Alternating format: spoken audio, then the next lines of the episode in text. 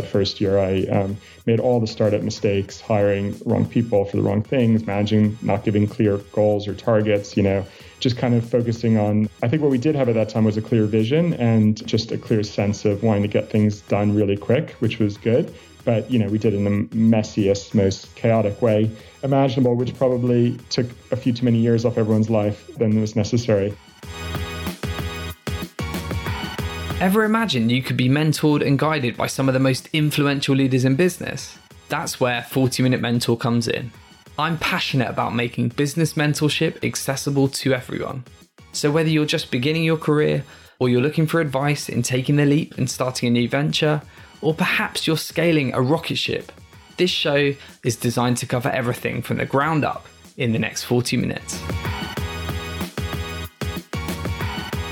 In today's 40 Minute Mentor episode, I speak to Brett Wigdortz, OBE, the founder of the biggest graduate recruiter in the UK, Teach First, and most recently the co founder and CEO of Tiney.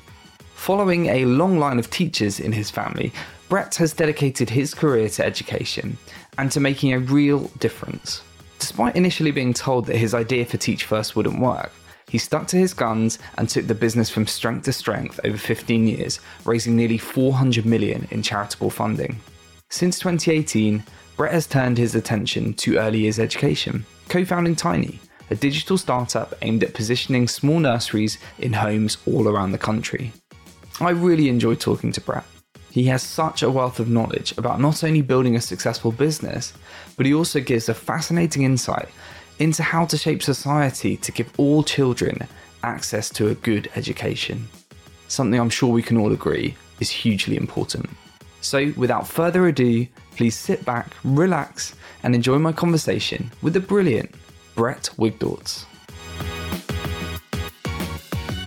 Brett, welcome to the 40 Minute Mentor. It's a pleasure to have you on the show. I'd like to get started with a quick fire CV interview, as it were, in 30 seconds. So if you don't mind, I'm going to get you to finish these questions with the first thing that comes to mind. Is that all right? Sure. Yeah, of course. Thanks. Awesome. So when I was younger, I always wanted to be. So when I was very young, I wanted to be an astronomer, but I'd say since I was 12 or 13, I wanted to be an entrepreneur. So I'm actually in the right space. Awesome. We will come back to that. Favorite subject at school? I think it depended on the teacher. This is a cop out. I, I got into economics because I had a fantastic economics teacher. And it's one of the things that led me to start Teach First. I just realized, you know, whoever was the best teachers, that was the subjects I was most excited about. Awesome. What was your first job?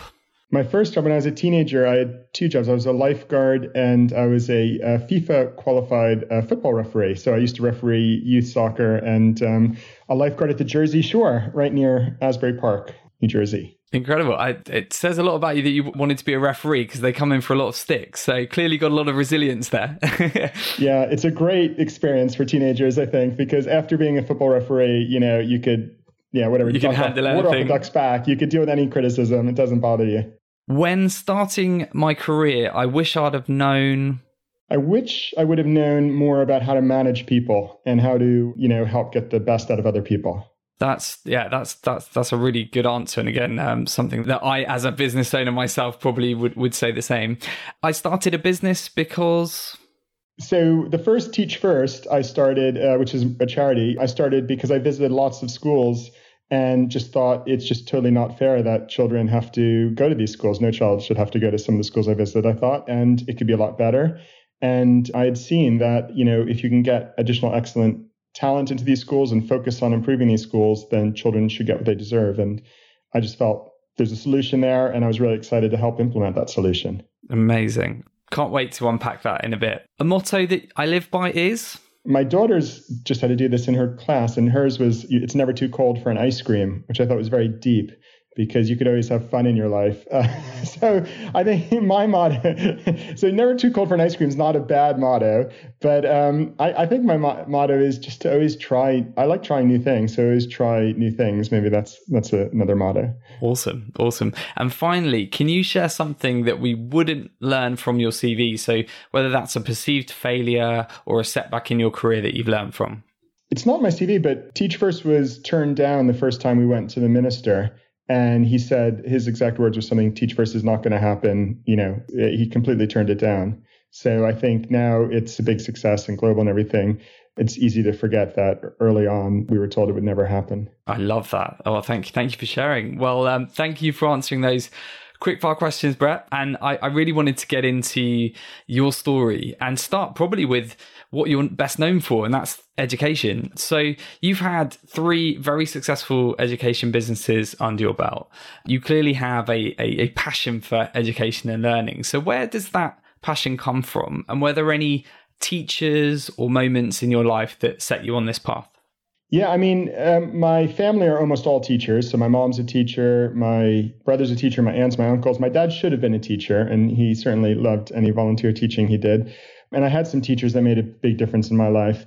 I think it, it sort of comes from this sense of fairness I have in the world, where you know I kind of have this view that especially in a society we all live in together as a community, you kind of want to make it as fair as possible. And it just seems if everyone doesn't have access to a great education, then you're just cutting out a whole swathe of humanity at, at the knees, basically. You're not giving them any sort of opportunities in life. So it's all a bit of a sham. And to me, education is one of these, like, sort of building blocks of a fair society that goes with, you know, maybe healthcare and, you know, in a food and, and ensuring people have shelter. And yet, in so many societies, education is is segregated by wealth or by other ways and and many children don't have the education they need to be successful and i just always got it as just this real fairness issue is where i'm coming from yeah, I, I, couldn't. I couldn't agree more. Did you have any big ambitions? I mean, clearly that you, you talked there about the, the, sort of drivers behind, you know, why you you set off on this journey. Were there any particular goals you wanted achieved when you founded your companies? I mean, it, yeah, I would say when we so when we started Teach First, at first I thought I'd only do it for six months or a year. I was a management consultant at McKinsey, and I got a like a one year leave of absence to get started. But I did believe actually from the very beginning it would be very big. And I remember telling people this should be the biggest graduate recruiter in the country. This should be massive. And I remember writing a paper about that in our first few months, and people you know thought that was pretty amusing at the time. But I, I, I it sounds a bit naive almost now, but I definitely thought from the beginning it, it, should be as big as it is now. It's interesting with Tiney, we're still in the early stages now, and we're um, you know just two years in, but we definitely have global hopes and dreams. And from my work with Teach for All, which was helping get Teach First and Teach for America into into about 50 countries around the world, I could see how these sort of models can really spread and can be very you know even with local changes can really work in, in many places around the world, whether it's, you know, a big city like Mumbai or, you know, another country like Australia or any, any anywhere basically. I, have spent some time in Ghana getting a Teach First program started, lots of countries around the world.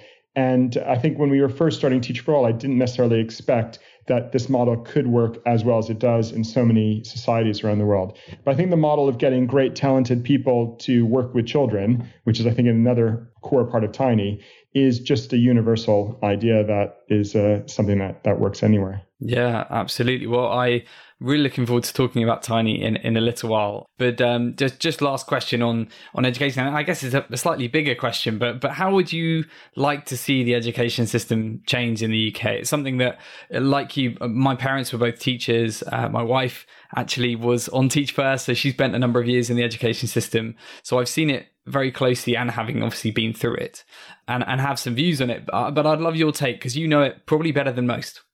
Yeah, well, first, congratulations on marrying so well. And uh, marrying a, a, Teach First alumni is definitely uh, something I'd recommend for anyone. But um, the second thing I'd say is, you know, I think the first thing is it, it's all about empowering the professionals. I think, you know, I, I, used to have like very strong views on what makes a good school, what doesn't, different ways to structure the curriculum. I think as I visited more and more schools, actually, many of those views have weakened because I've seen truly outstanding world class schools where the, the children are getting amazing education that follow just so many different curriculums, so many different, you know, um, ethos and, and values based. You know, I think any school has to have a very strong values base, that's a very, very strong ethos. In many ways, I think a school is like an organization or like a business. Like, you know, if if you don't know what you're trying to do with the kids, if you don't, you know, have a, a clear way to bring the whole community together under similar values, then you're not going to be successful. You know, that could be all sorts of different values and ethos to be successful. I, I don't know if there's one. And then the other thing is to really respect the talent in, in that organization, just like any business, you know. And I think the best schools have, you know, leaders who really respect the employees, the the teachers, the professionals and, and other other professionals in the in that school, you know, give them a lot of autonomy, manage them really well, support them well, you know, give them a lot of support, a lot of development opportunities. I think that's what the best schools all seem to have in common. Yeah, absolutely. And it's interesting. Uh, a lot of people listening to this will have become de facto teachers from uh, the lockdown experience. How do you think that remote learning has changed the way that people will learn in the future? Because it's obviously had a pretty fundamental impact on on children.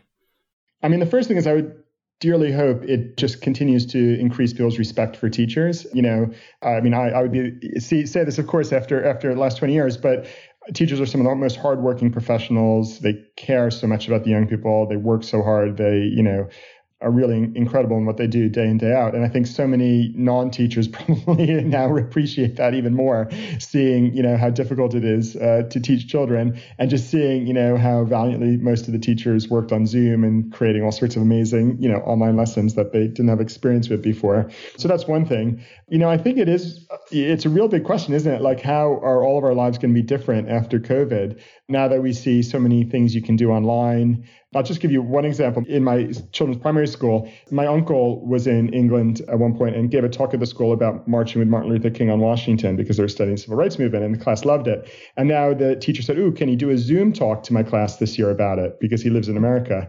And, you know, maybe we can make this an annual event where your uncle talks to my class on Zoom.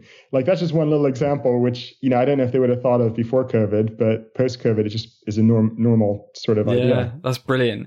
And, and what you said there really resonates with me uh, around appreciating the work that teachers do. I mean, I've seen it firsthand. My parents worked incredibly long hours as, as teachers, and I saw my wife when I I set up my business at the same time that that my wife started on Teach First, and I was working crazy hours, you know, as as, as a startup founder does, and my wife was doing exactly the same, if not more, on some instances, because it's a vocation and they really care. So, yeah, I I, I think a lot of people have had added added appreciation and i think they all deserve a, pay rise uh, to be honest with you.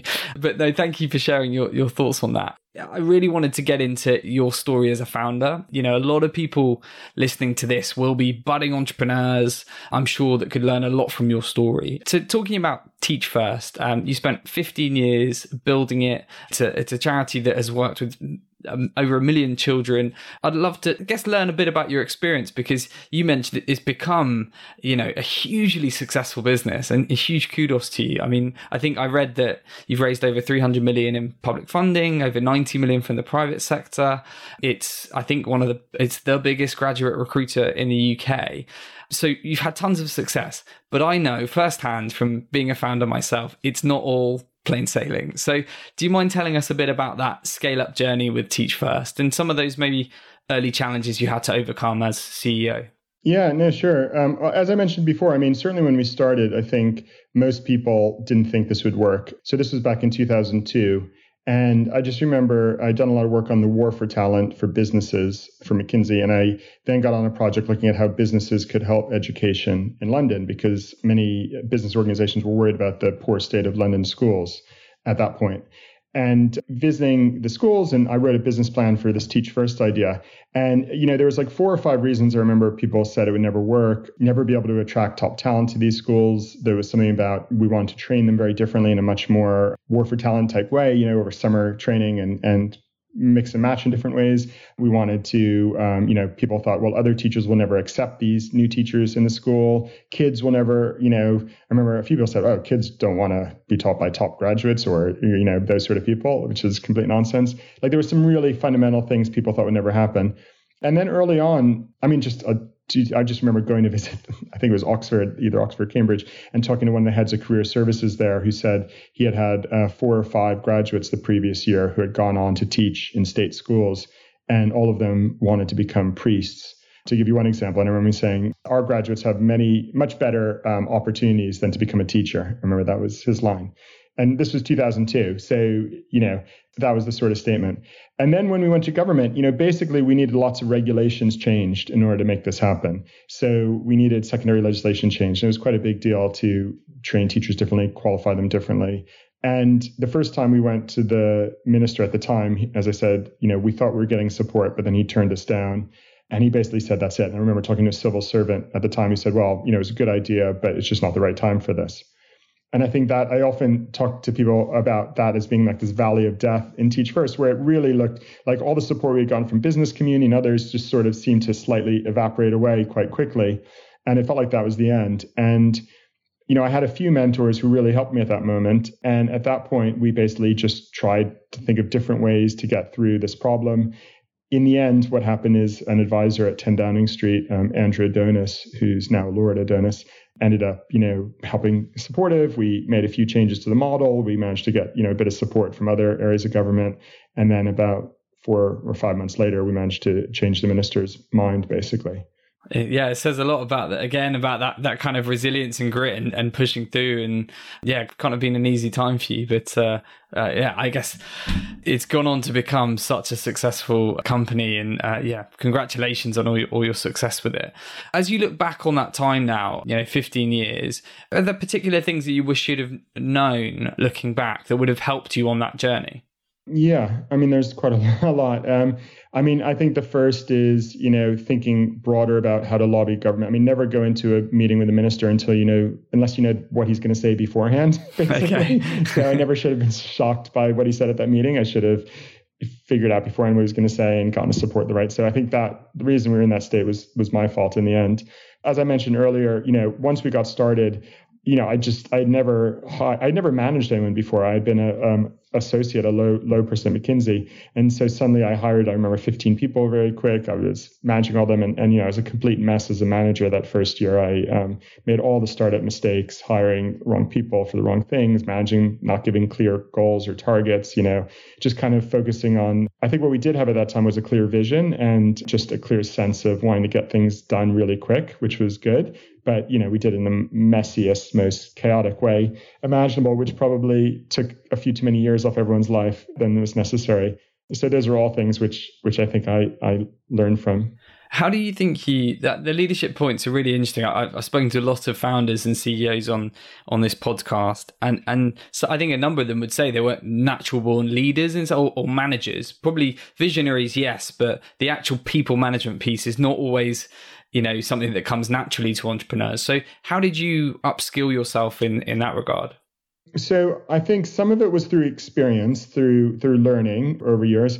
Part of it was um, having you know i'm a big fan of mentors and and coach and that's um, music to my ears. mentors, yeah more mentors than coaches i'd say. You know like coaches who i like mentors who have a lot of experience and and what I've always found useful is I, I, I, feel like I have a almost a team of mentors, you know, and I, I feel like that's one area I've been pretty good at is is finding, you know, six or seven people who have lots of different types of experiences, who know a lot about what they're doing, who for some reason are willing to give me some time and um, you know, and I think I've always prioritized that from the beginning. And I've always found that the best way to learn, like just you know, having live problems, talking to people who have been through these situations before, you know, hearing what they come up with and and realizing not one. No, I, I don't think one person is the perfect mentor for everything, but really trying to like triangulate based on a few people and their experiences. I've always found that the best way to learn. Great, thank you. Thanks for sharing. I wanted to let you know about a podcast that I'm a big fan of Jimmy's Jobs of the Future.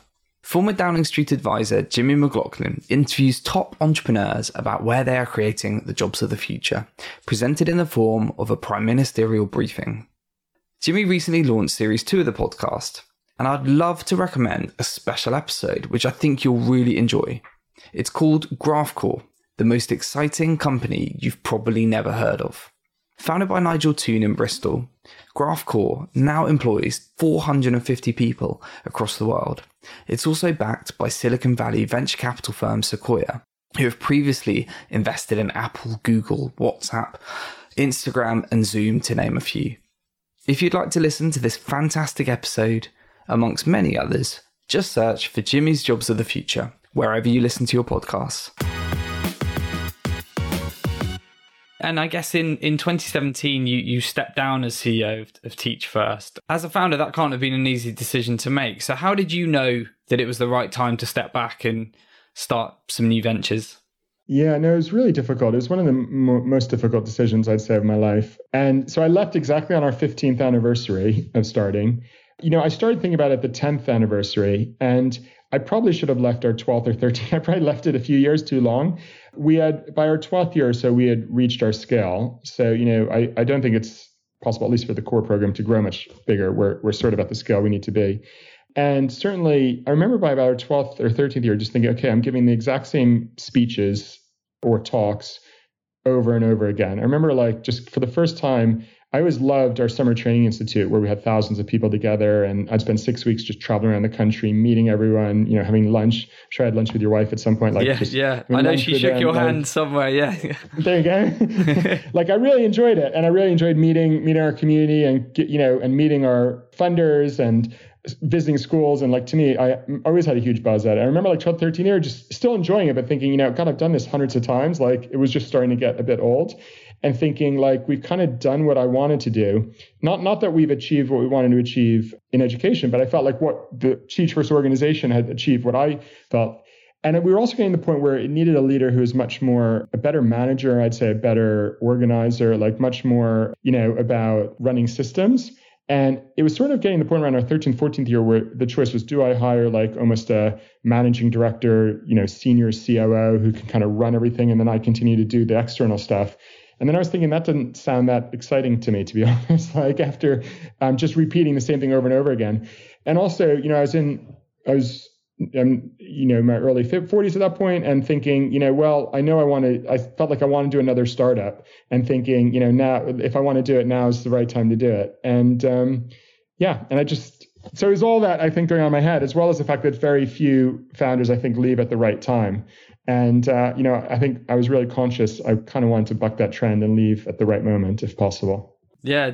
I mean, good for you. I think it's something that we've seen you know we we work with a number of VCs, and and sometimes we get brought in because you know it's got to that point where things are stale at the the top table, and and companies need a change of direction and need fresh uh, talent to kind of take the business onto the next level. And it's always nice when a, a leader is self aware enough to know that it's the time to step aside almost you know when you're on top and you know be a part of that uh, bringing in the, the, the person to take the business on to the next stage so yeah i'm sure i'm sure anyone listening to this that might be in that situation will will take heed and you know sorry the one one of my mentors said at one point he's like you, how many leaders do you know who were better in their second decade than they were in their first decade in a job and you know there, you could very few, I'd say. You know, in America, presidents going to be presidents for eight years, and there's very few CEOs or leaders who think, God, their second decade as CEO was so much better than their first decade, you know? If you haven't done it in the first 10 years, like, what, when are you going to do it, basically? Yeah, yeah, definitely. No, that's really interesting. Well, I, I want to come on to talk about your, your latest venture, Tiney. Do you mind just giving us a quick overview of what Tiney is? I'm sure our listeners will be fascinated to learn more. Yeah, so I mean, during my time at Teach First, we started secondary schools and then we placed teachers in primary and then we started working with early years teachers. And I, I, started getting really fascinated about preschool early years, like uh, younger than the age of five, uh, for a few reasons. One, you know, just reading lots of literature and just seeing more and more brain science come out and going to lectures, you just realize in the last 10 to 20 years, there's been so much evidence that we didn't know before about the importance of a good early years education. So I think that's one thing. And then the second thing is seeing from a parent point of view with three kids, I saw how difficult it is to find good early years care. My wife's a, a, paramedic, and like finding good early years care is really difficult. I think also from the practitioner's point of view, it's a broken system. So most people who work in that space are earning minimum wage. They're not getting great professional development. You know, it sort of started feeling like it was a bit like the early days of Teach First, where there's a lot of people with great talent. Like I imagine your wife had huge talent as a teacher, but she might not have thought of teaching if it wasn't for Teach First. Similarly, there's tons of people out there who have huge talent working and educating, working with and educating small children, but they don't necessarily think of it as a career or don't see it as a professional career or something where they can earn a good professional middle class income and all that. And yet it's hugely important skills they have that people really want. So trying to think how can we fix this sector in a way that brings all that together and also has a tech focus to it, realizing that, you know, for this to work, we need to use tech in order to scale it. So that that's sort of where the nucleus of Tiney came from. Amazing. And and I, I can totally see why. I mean, it's it's such a it's such a brilliant idea, but it's a, it's a very different business model to Teach First. So, what made you kind of decide you wanted to kind of pivot from the charity sector to a, a VC backed scale up? Yeah, I mean, it's interesting. I, I was really clear I did not want to do another charity right after Teach First, and I wanted to do something VC back scale up. Like I, I actually early on was thinking that, and there was a few reasons I think, and it's not necessarily, it's not really money to be honest. Like my, you know, and currently my salary is less than it was at Teach First, and I, I, you know, who I think when you do a VC back scale up, right? Who knows if you ever make any money out of it or not? It was much more the fact that I wanted something that could grow and scale. And I have all sorts of worries. I could talk about the charity sector, where I think the charity sector is sort of set up in a way that makes it really difficult for organizations to scale and grow, which is why you have these big problems that charities are supposed to solve that never get solved, I think. And I think the way boards are set up, they're they're very conservative. There's all this pushback. You know, I saw, you know, people don't like you talking about things in a way about scaling, or it's a very um, modest. You you know, you have to be much more modest in that sector. Whenever I would talk about growing or scaling, people would get very nervous or you know, I felt like I was always pushing against my board in many ways, or even some of my team and stuff about wanting to scale really fast because it's just not something done in that sector, basically. And I think also from board, I think people are very risk averse. You know, I, I would often say, like, with the VCs, at least, if you are successful, you know, your board members get the advantage of your success. With a charity, if you're successful, the board member don't get it the advantage of your success. You know, that goes to the young people that we're working with, right? So, as one example, for years I wanted to expand to Grimsby because that's such an area that needs great teachers in so many ways. And I remember visiting Grimsby and just thinking, oh, you know, visiting school, thinking we need to be here. These, you know, no char, very, very few national charities focus on Grimsby. They focus on London. They focus on Birmingham. None of them focus on Grimsby really, and and they need to because this is a place that needs this intervention more than anywhere. And I remember my board members just saying what every charity board member would say is, oh, why go to Grimsby? It's too difficult. It's too complicated. You know, it's too risky. You know, instead focus on Manchester or somewhere like that, which is fine. But the beneficiaries, those kids in Grimsby, never get their voice at the table.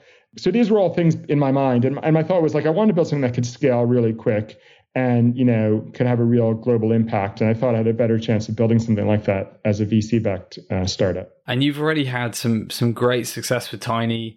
You raised a, a 6.5 million dollar round with, from top vcs including index. But it's also been a really challenging time for the world. So uh, you've done this in uh, in challenging circumstances which in itself is hugely impressive. How has the pandemic affected Tiney? And what are some of the key lessons that you've taken away from this past sort of 12 months it's been an amazing uh, 12 months, hasn't it? And it's, you know, um, I'm often thinking about and talking to my family about how are we all going to remember this time in the future.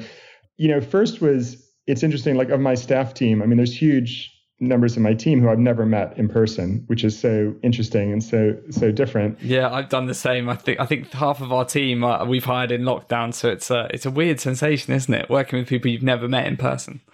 It really is, and I mean, it's just interesting that so from a just an organizational point of view i think you learned a lot that actually much more is possible remotely than you originally thought i think. I've learned a lot from there.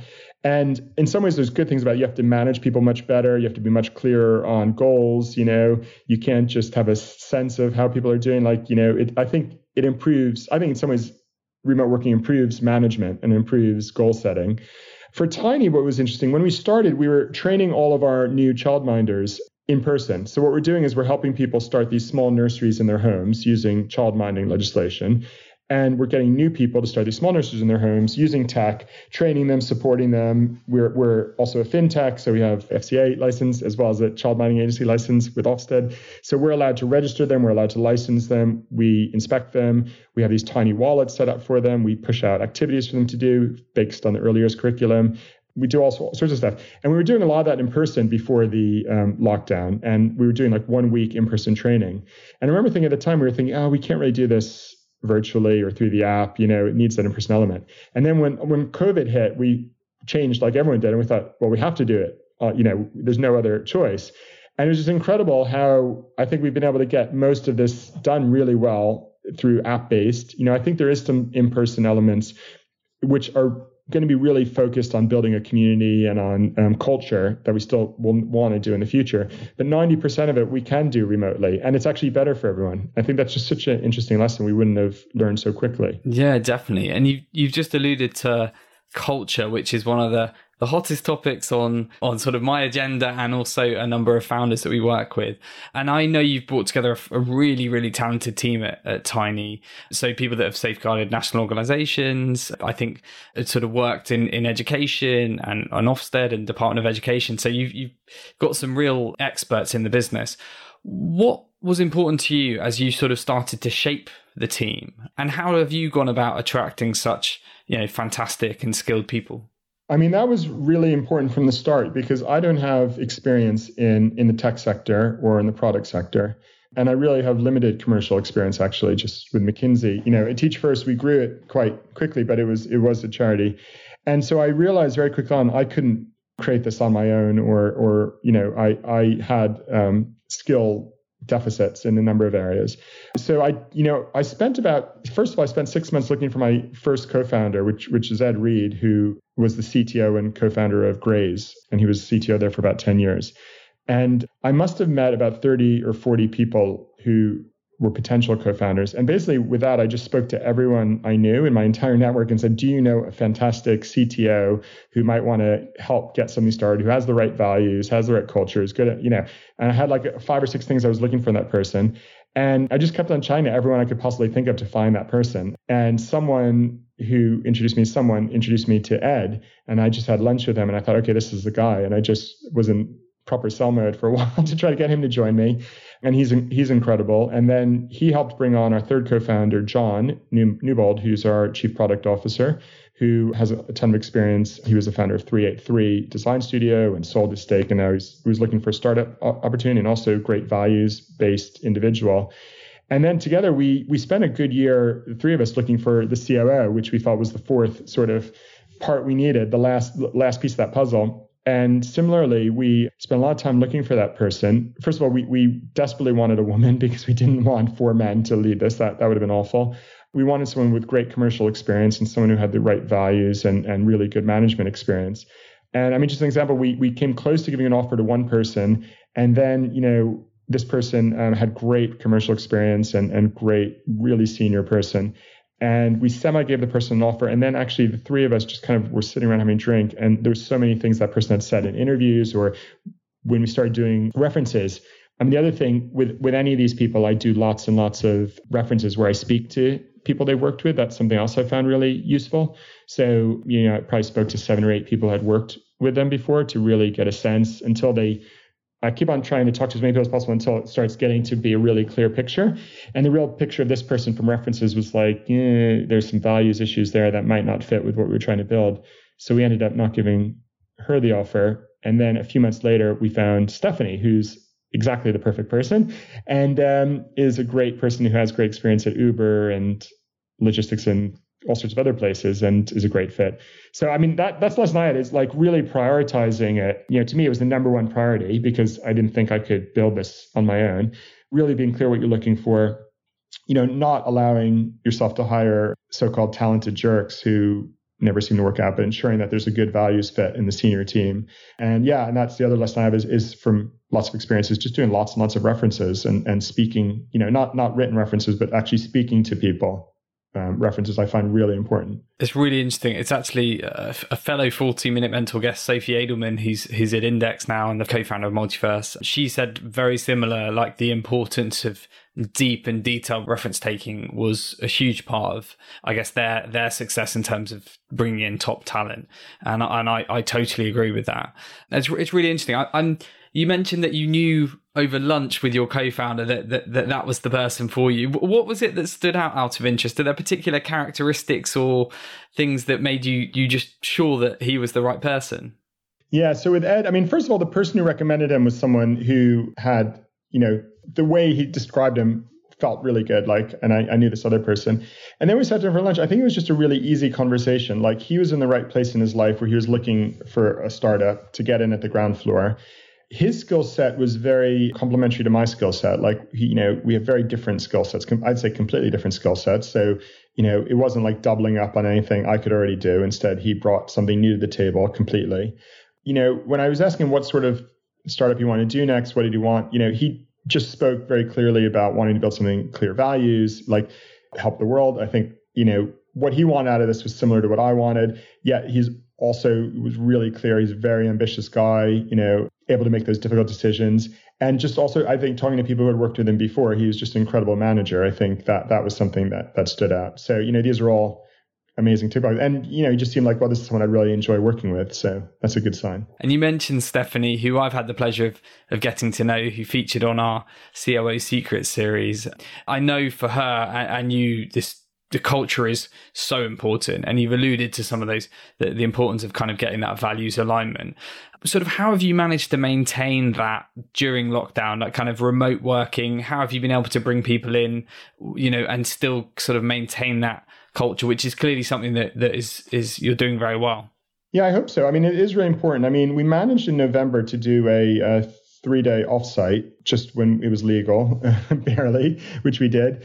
You know, it's. As a senior team, every Friday we have an hour and a half where we just all have beers over Zoom, and just at least an hour of it or 45 minutes of it is just not. We intentionally don't have a agenda, and um, actually, that I think is just really nice we managed to do i mean these are just a few things we managed to do lots of hikes like the senior team or exco or the whole team like whenever whatever's legal like i do think getting to see people in person at least for me is, is really important to build a culture at some point like i'm not sure zoom can be 100% the way but we've just tried to do lots of things like lots of online social activities we've tried you know every week we have a half hour where you get in a random zoom room with five other people and you have to do an icebreaker thing together to chat to different types of people. You know, we just tried to give values awards each quarter. I mean, we have our values, and, and that's something we did at Teach First too. Is every quarter you give an award, which is all voted on by the staff. You know, um, so you get nomination, and the staff end up the whole employee group vote for who the winners are of you know who best exemplified each value. I mean, these are a few, I guess, example, you know, we have an all staff meeting every week where, you know, we try and, and also have an element of it that's ask me anything for me and the rest of the senior team. So, you know, I, I think it's walking the walk, not just talking. You know, you can't just mention values and talk about culture. Like it, it is like every day, every interaction, constantly thinking about how do you further reinforce the values, and it's hard in lockdown. I love that, and I think it's something that's come up in conversation with a few leaders that that I, I've seen getting this right. I think that the, the fact you you open the floor to questions and it's ask me anything that in itself, I think says a lot about your leadership style, and I think from what we've seen of, of talent in, in the tech ecosystem, they want to work for companies and leaders who are very open, willing to be vulnerable and, you know, and answer questions and, and also giving them a voice, um, which is super important, I think, to particularly kind of ambitious Gen Z talent.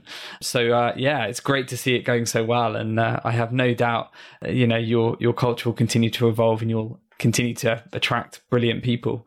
We're sadly towards the end here, Brett, and we've got three final quick wrap up questions. You're not going to be surprised that I am a big believer in the power of mentorship, given the name of this podcast. And you've already alluded to having multiple mentors. So I thought I'd just ask a quick question around if you could be mentored by one person, who would that be? That's such a difficult one, isn't it? I mean, part of the reason I find that such a difficult question, one of the most difficult, is I have yet to meet anyone who I think is the perfect mentor. And okay. I feel like I'm going to give a cheesy answer to this, which is like totally uh, wrong, and see if you push me on it. But, you know, I have so many people who I respect so much who have been such amazing mentors to me. But every one of them, there's elements of them I disagree with, or I, really... I think, or I think, oh God, I wouldn't do things that way. You know, and and what I I guess I've learned is like that. You know, I I need I maybe I find having a few mentors, kind of triangulating, you know, what I'm hearing from each of them, and then, you know, kind of using my judgment based on what they come up with is the best way that I find using mentors. Like, like I have yet to find one mentor who I think um, that person is is like the godlike mentor who is the answer to everything. So fair enough. And in some ways, there's no one. I'm just thinking like you know, there's so many people. I'd love I'd love to have a chat with you know Bill Gates or Zuckerberg or whatever, someone who's grown and done something amazing. Like um, you know, but I'm thinking you know, I'm sure all those people would be people who would annoy me and I've had I've had difficulties with in other ways. Fair, like. fair enough. Well, if Bill and, and Mark are listening, uh, I'll get them to give you a shout to test that theory. and given all the success you've had, I'd be interested to know how, how do you want to be remembered at the end of your career? I mean, more than anything, I would just be really happy if you know more children get access to a great education because of my career. I mean that you know what what else as a legacy. What's a better legacy than that? You know, I mean, that's something you know, through Teach First, I always wanted, and and now through Tiney, that just hopefully a lot of children, future adults, look back and think, actually, you know, my life's a lot better, and I have more opportunities, and I can make the most out of my own internal goodness, whatever you know is inside of me, because I had a great education, and I got that because of a great childminder and a great teacher and a great head teacher. That's uh, what a brilliant answer, and and I, I know you're you've already uh, impacted the lives of so many children and adults as well as a result. So um, yeah, no, thank thank you for that. And uh, and finally, uh, before we finish up, for any listeners thinking about creating a startup uh, like you've done, what one final piece of advice would you leave them with? I, I think it's it's always more about execution than idea, isn't it? So I know people often spend a lot of time trying to think of the perfect idea and the idea is worth very little. It's all about execution and just you know you know the most successful people I see just never give up, deal with you know difficulties along the way. Sometimes you'll be turned around and feel like there's no future. And I think the difference I've seen with the most successful entrepreneurs is when they get to that instance, they still keep on pushing and finding a way through, while 90% of people who are maybe more sane would give up at that point. And I think that to me is the most important entrepreneurial lesson I've seen. Thank you very much, Brett. That's a brilliant place to end it. Thank you so much for sharing your story and being a great 40 minute mentor. We wish you all the very best with Tiney for the rest of the year and beyond. Thanks so much, James. Thanks. Thank you. I really hope that you enjoyed that episode of the 40 Minute Mentor. And if you did, please leave us a review and tell your friends so we can continue to bring you awesome interviews from inspiring entrepreneurs and business leaders. Please also feel free to reach out at info at jbmc.co.uk. Thanks again for all your support.